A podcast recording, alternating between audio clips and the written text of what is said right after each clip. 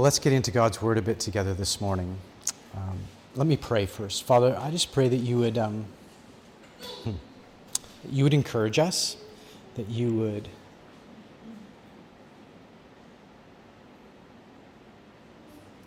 you would help us to see your glory displayed not only in the face of Christ, but in the face of our brothers and sisters whom you've created.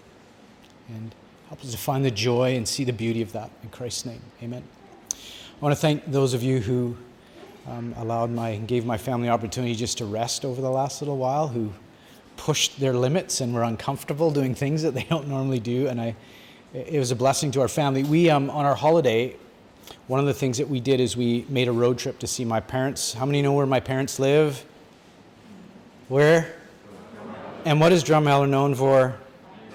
Land of the dinosaurs. Now, I could tell you all about the things that we did there, the places that we went, and, and I could, you know, go into all the details about it. But do you, how do you really know I went to Drumheller? Unless you were like stalking me by a phone app or something. How do you really know that I went to Drumheller? Because I can tell you all about it, but until you experience it with me, you're not going to enter into it the same way. So I have something to prove that I was there, and I'm going to put it up on this table, and I'm going to ask the kids, you can't be a part of my family or extended family. The kids to tell me what you think this is. I'm going to put it on the table. You can come up and look at it, you can touch it. Be careful you pick it up because it's really heavy. And we're going to see if you can guess what it is.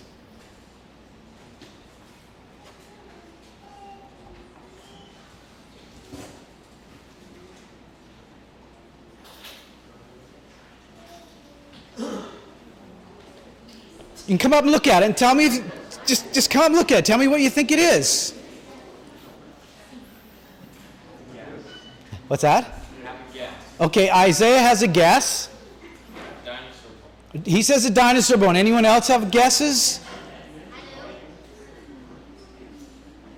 What's that?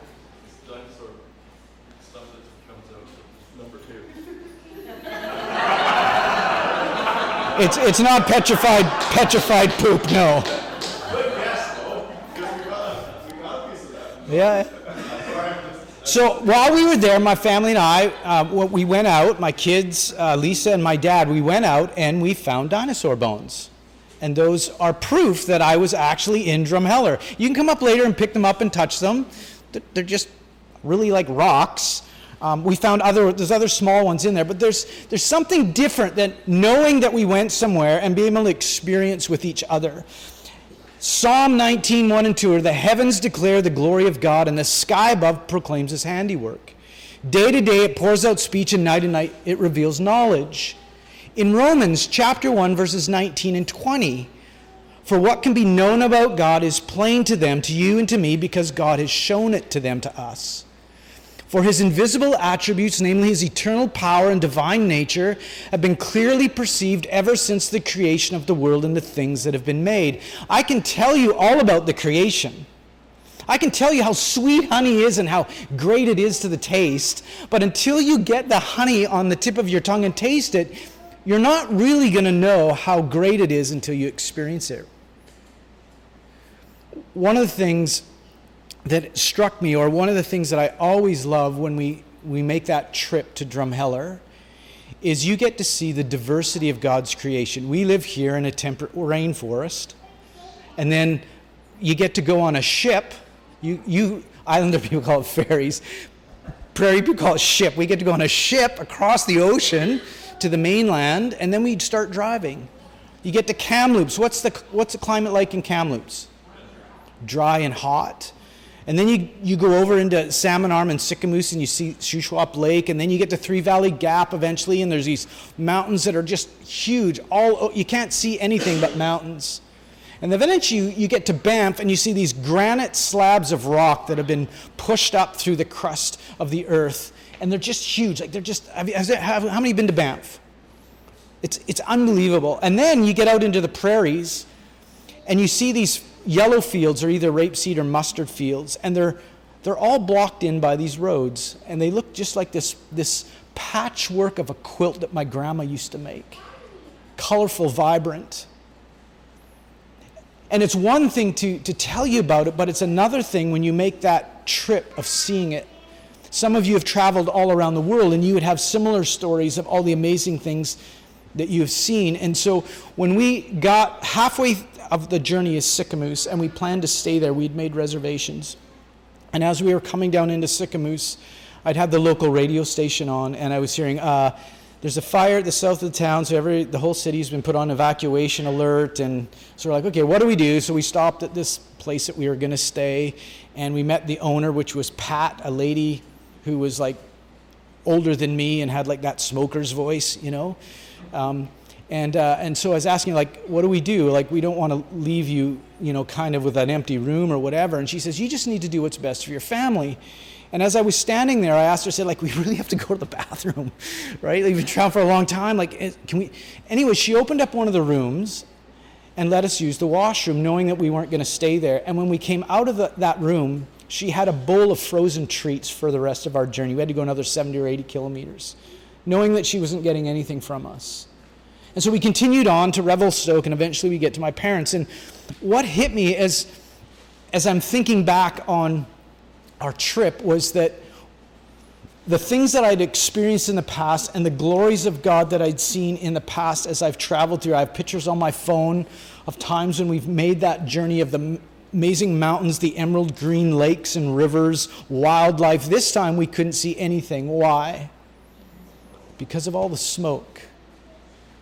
The glory of God's creation that is declaring his greatness and who he is had been obscured by all the smoke that was, that was filling up the atmosphere. And so there was a bit of a, a dis- disappointment. And I was reflecting that I think that is kind of a, a metaphor or a picture of our life. That we know the story of God, we know the glories of God, not only in creation, but in the face of the person and the work of Christ. And yet, right now in our lives, and it's always been the case, there's issues that come and they seem to be a great source of division or anger or frustration or worry or anxiety, whatever they might be. And there's tensions that rise in our heart, whether it's due to the pandemic or political issues that are going to come to the surface now as we head into an election. And we all have our opinions about that. Racial tensions. One of the things that I've noticed and had many conversations of over this last while is there's been amazing tensions in marriages because people actually have had to be together over this last little while. And it's affected some families in really hard ways. Child abuse has been higher because of the stress of being at home and the use of alcohol. All of these things are happening in and around us, maybe with some of your friends and families. But there's so many things that grab my attention that. Well, here's the image. My phone, I have an iPhone. I don't know if anyone else has an iPhone, but it's got a little thing in here that you can do a portrait shot. Is, does anyone know what a portrait shot is? So, a portrait, the whole purpose of a portrait shot is you take a picture and you want to have your subject in focus, and your subject's in focus, but what, what's, what happens to the background? It's blurred. And what's that called? Does anyone know? It's called the bokeh is the background. The blur of the background is, and, and the be- more expensive cameras have better bokeh. But in in an iPhone, it'll, it'll make this, the person stand out, and that's how they make the person stand out, is the background is blurred. It does it electronically, not so much with a lens. And sometimes I think that's what happens in our own walk of faith. There's at times where we're so focused on a story or a news or, or some really important thing right in front of us that the background gets blurry. And then there's other times in your life where the black background is totally, it's just clear. Your, your relationship with God, the glories of God, your relationship with Christ, it's just, you're fixed on Christ and things are just making sense. And it puts all, everything else into perspective. And yet, right now, there's so many different things that are bending my heart, and maybe they're bending your heart too. All the stories that, uh, even just last night, I was reading a bit of the news, which I shouldn't do. And I found myself getting a bit anxious because I'm forgetting, I'm, I'm getting focused on this story instead of the great story. And that's how I find my life sometimes. They, uh, things get in the way of me from seeing and being captivated by the glory of God, of God's great redemptive story. I find that God's story gets clouded out in the busyness of my life with all these smaller, finite stories, and some of them are good. I'm not saying that we, sh- we shouldn't rejoice in them at all. There's a lot of things to be.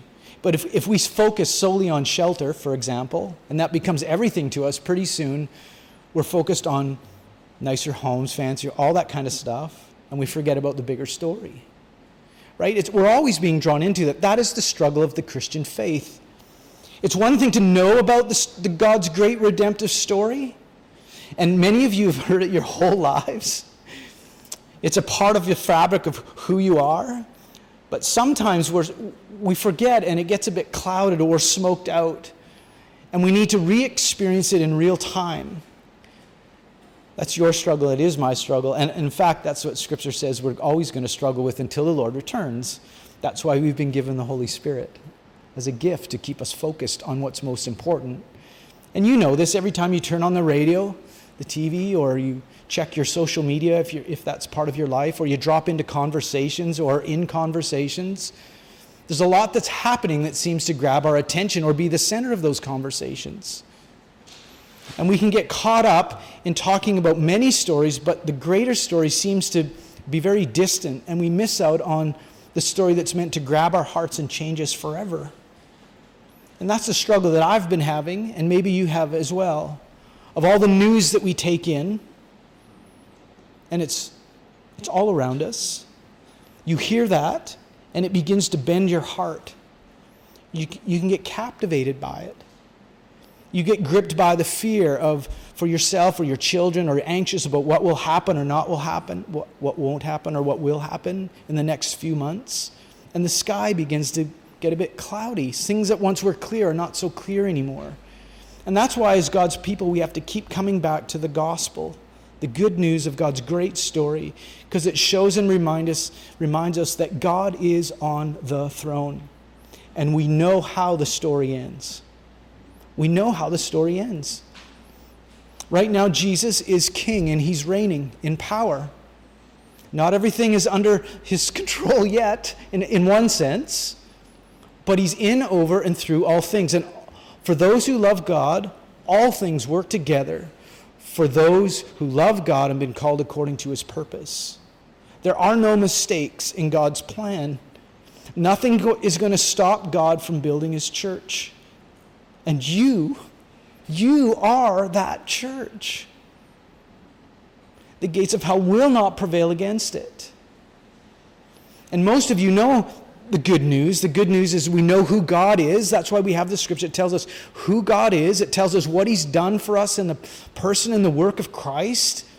And then it tells us who we are now in light of what He's done, that Jesus lived the, the perfect life that you and I cannot and never will be able to live. And then he died on the cross. He, he took that perfection and he submitted it to God as your substitute and he paid your debt. You know this story. And he went right into the courtroom of God the Father. I was reflecting this week on, on the Old Testament story of Esther.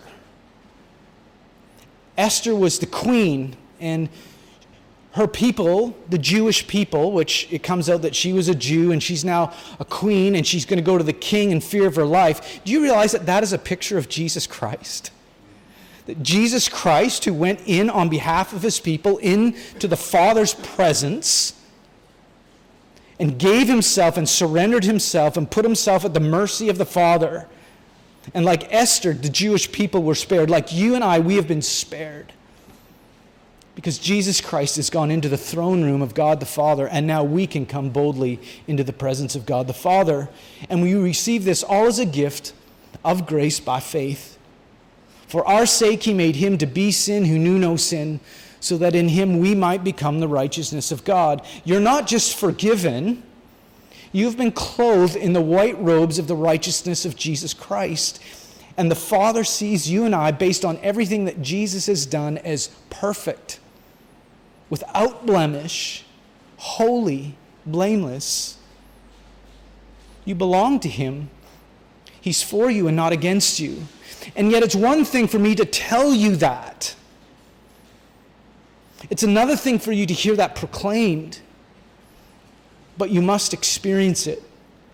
And so this morning, like all other times in the history of the church, you and I, as we gather together as God's people, are displaying to each other by the very presence of your being for those of you who have faith in Christ, the good news of the gospel that's been proclaimed, that you received and you experienced it, and now by faith you are here to display it. You are the children of God. You've been bought, bought by the blood of Jesus Christ. You are spirit filled. You belong to God and to each other to display that God is on the throne, that you are not alone, and you can be reminded that His story is the greatest story just by being here. And I think I forget that sometimes. Psalm 19 and Romans 1 that we read earlier is, says that God's creation displays His glory his invisible attributes and divine power are made visible by his creation. And then you come to the New Testament, and the good news of the gospel as it lands in our hearts and begins to grow, something happens. You become a new creation, born again, born of God by the Spirit. And just like the creation of God that I witnessed from the coast to the prairies is unique and diverse, and declares the glory of God, so too you are unique and you declare the glories of God in the way that He has made you just by being here. And yet, how often I want everyone to be conformed into my image, right?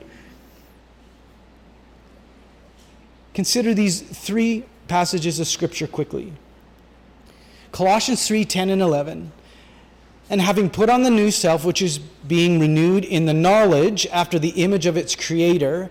And then he says, here, meaning in this church, in this body that Paul was writing to of Colossae, there is no Greek or Jew, circumcised or uncircumcised, barbarian, Scythian, slave, free, but Christ is all and in all. He's saying, here's a diverse group of ethnic people who value and look very different from one another, but Christ is all and in all. Listen to what he says in 2 Corinthians 5:17.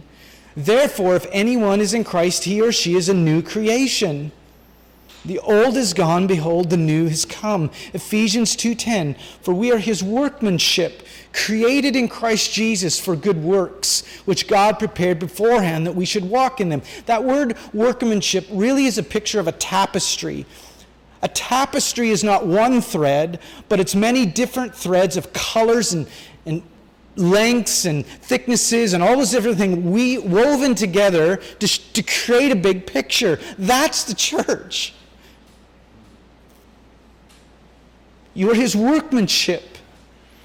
Revelation 7 9 to 10. Here's the end picture. And we get to start living it right now in this moment. After this, John is speaking here. After this, I looked up, and behold, a great multitude that no one could number from every nation, from all tribes and peoples and languages, standing before the throne and before the Lamb, clothed in white robes, that's reference to the righteousness of Christ, with palm branches in their hand, they're worshiping and crying out with a loud voice Salvation belongs to our God who sits on the throne and to the Lamb. That's what we're doing when we gather here. Reminding each other that there is a great story that surpasses any other story that's gripped your heart this week.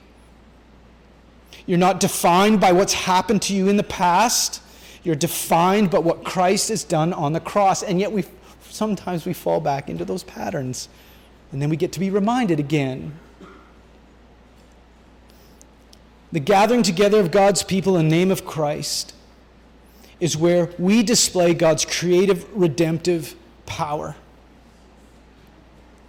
Jonathan Leeman uh, is a pastor, and he was recently talking about the past year where everyone has kind of been hearing the gospel proclaimed from the comfort of the couch, right? We're hearing a lot about the mountains and the valleys and the rivers and the emerald lakes. We're hearing all about the glories of God. But it's not until we gather together as God's people that that gospel, that the glories of Christ is made visible. You are the hands and feet of Jesus, the body of Christ, the temple of God, the family of God, the children of God. It's one thing to hear the gospel proclaimed, it's quite another to see it displayed. Do you see yourself that way? Do you see yourself as a thread that's in the hand of a sovereign, providential God, weaving it together with other believers to tell the story, his great redemptive story? Now, our family is very different. You think, you know, you, and you guys all know this. Two of us love olives, two of us hate olives. Jabin's the olive king, but I enjoy adrenaline things like mountain biking. I just enjoy adrenaline. My wife does everything to avoid it at all costs.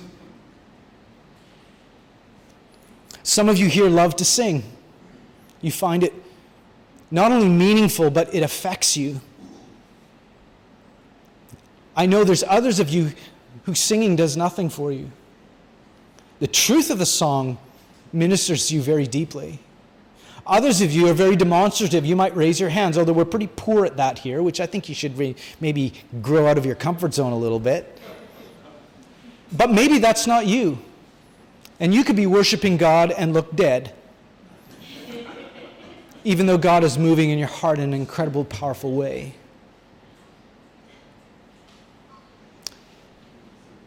Some of you wear your emotions on on your sleeve. You know exactly what, what, what's going on in your life. You can't hide it. That would be me. And then my father in law or Steve or these just. We're different. Some of you, when you hear the word theology, you get all excited.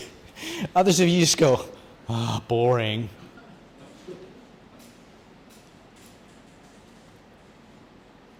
Some of you are highly opinionated. Everybody knows what you think. Other of you just hold things close to your chest. Some of you, when there's an opportunity to have a gathering at your house or to go to a party, you just light up. it just fires you up. Others you just start sweating at the thought. You want to run away. Some of you love to sit down and just enjoy the reading of a book. Others, you sit down and you start into a chapter and you realize that you're bored and you want to go do something. Some of you go in the sun for 10 minutes and you have a tan, others are burnt to a crisp. Some of you are very cautious in your approach to life. Some of you just barge your way through, oh, I'll ask forgiveness later. Some of you have hair, some of us don't. Some of you are driven by the clock on the wall. Others of you never even know what time it is. The point is, you are all different. None of you here is the same. Because God, in His sovereign providential plan, placed you in the families and in the circumstances, the places that you grew up with, the people you grew up. He's given you your personalities and your dispositions. He's knit, knit you physically, the way you are physically in the womb of your mother as He has desired. You are a work of art by the hand of God, perfect in His eyes. Now, it doesn't mean that we need to stretch and change in some of the areas where maybe we rub others wrong, but that's the whole point. This morning, I want you to hear this that you are an individual uniquely crafted by the hand of God, like the, from the coast to the prairies, to show the greatness of who our Creator, Jesus Christ, has made and is making you to be. He is the clay, you are the potter, He gets the glory, and you display it. And He's not finished with us. And He's a good God who's always faithful. Someday, we cloud the picture because we're not living with our eyes fixed on Christ. We're caught up in other stories. And then a brother sister comes along and helps navigate us back and remove some of the clouds. Those of you who have faith in Christ this morning, you've been born by the Spirit of God. You are His workmanship. You're a new creation. You've been adopted into a new family, bought with a price, pursued by the great shepherd, and lifted out of the thicket of your sin and been brought into the fold of His forever sheep.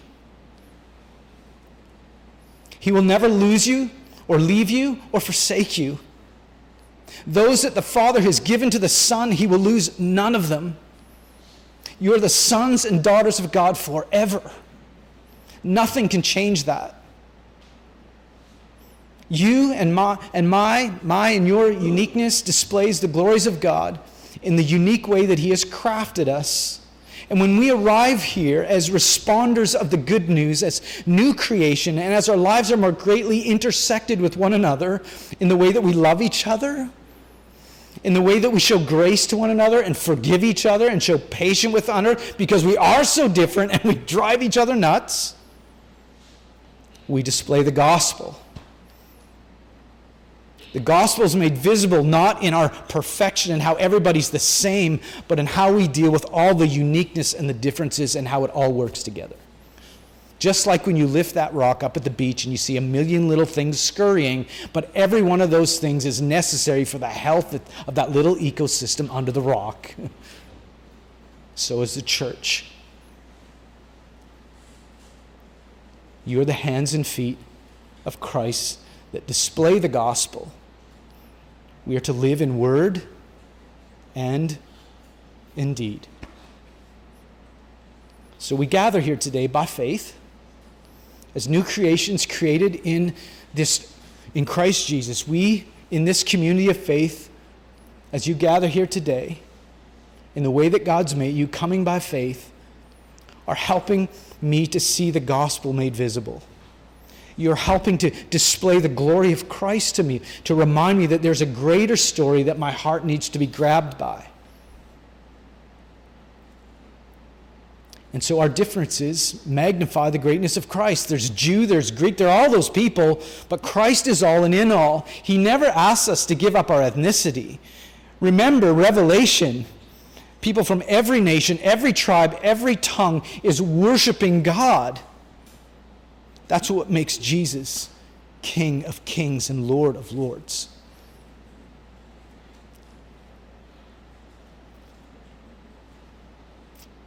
He's drawn you and me, people from different tribes, tongues, nations, dispositions, body types, personalities, to trust Him as their King. And we come here united in Christ because Christ is all and in all, and, and He's bigger than any of our differences. Consider this I'm no longer a man who is a Christian, I'm a Christian who happens to be a man. Our ethnicity is not gone, but it stands behind Christ. My love and Christ's love. They're not Haitians who are Christians, they're Christian Haitians.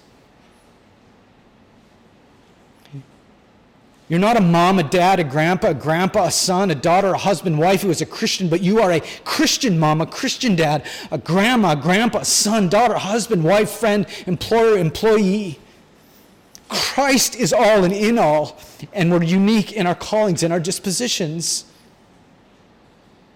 We don't lose our uniqueness, but our uniqueness becomes a place of celebration of the great work of Christ who has called us all to live our lives together. And I don't know if I really grasp the beauty of that like I should.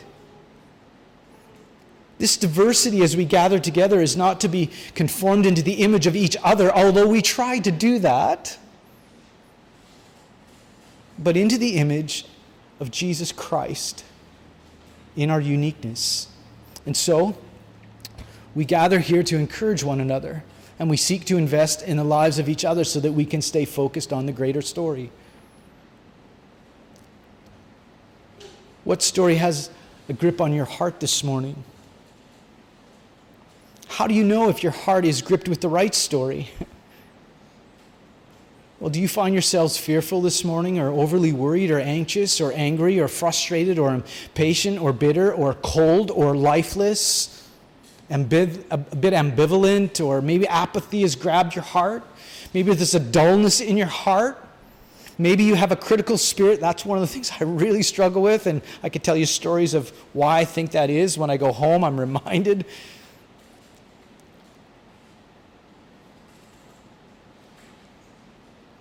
So, what news is gripping or, or your heart? One of the things that hits me too how do you know you're, you're living in the big story? Well, what, what, what, the, what gospel are you proclaiming? Is it the gospel of mountain biking? Is it the gospel of whatever, right? Like, what, if someone was to look at your life this week and determine what you love and what you worship and what you prize, would it be Christ? Obviously, life is more complicated, but it might be a bit of a test for you and I to know if we're living in the, and by the greatest story. We're people of the King. He owns you because you've been bought by his blood, by the sacrificial love of Christ. Once we were not God's people, but now we are God's people. Once you had not received mercy, but now you have received mercy to proclaim the excellencies of Him who called you out of darkness into His marvelous light. I think there's an amazing opportunity for us in this moment in time, in the life of this nation, to live out something completely different than what we're seeing in the culture. I think it's quite a profound thing that we can live and make, in making the gospel visible through our relationships and love for each other. I can look around the room right now and I just see an incredible, incredible works of Christ. You are all so different. And in your unique way, you display to me more greatly the glories of my Christ, from coast to the prairies. Thank you. And sometimes it can be a bit overwhelming. I've been reading a, a marriage book. Um, Lisa and I and Nick and Yannicka are going to uh, read a book together on marriage. And if you'd like to be a part of that, get a hold of us. Lisa will have some more information shortly in, coming out in our newsletter. Um, but one of the things he made a comment this week is that he, he just gone through this whole list of how you need to love your spouse, and you finish it and you're just like, oh, loser. And then he makes the point Christians are to live in weakness, knowing that they can't do it. And they can only do it through the strength that the Lord provides. And so this morning, we're just reminded that we need Christ and we need each other and he's promised to help us. Jude 24, 25. Now to him who's able to keep you from stumbling and to present you blameless before the presence of his glory with great joy, to the only God, our Savior, through Jesus Christ our Lord, be glory, majesty, dominion, and authority before all time and now and forever. I'm going to give you a couple minutes, and uh, we're going to, Lisa's going to come and start playing a song and I'm going to read a portion of scripture for you. Then we're just going to sing some songs in closing. But really ask yourself and ask God to search your heart. Are there stories that have a, have a hold on your heart this morning that are clouding out the greater story? And just confess them. And He will come and He will, he will help you. Um, that's the beauty of Jesus. He's drawing us, not pushing us away. So we're just going to sing a few songs here in closing.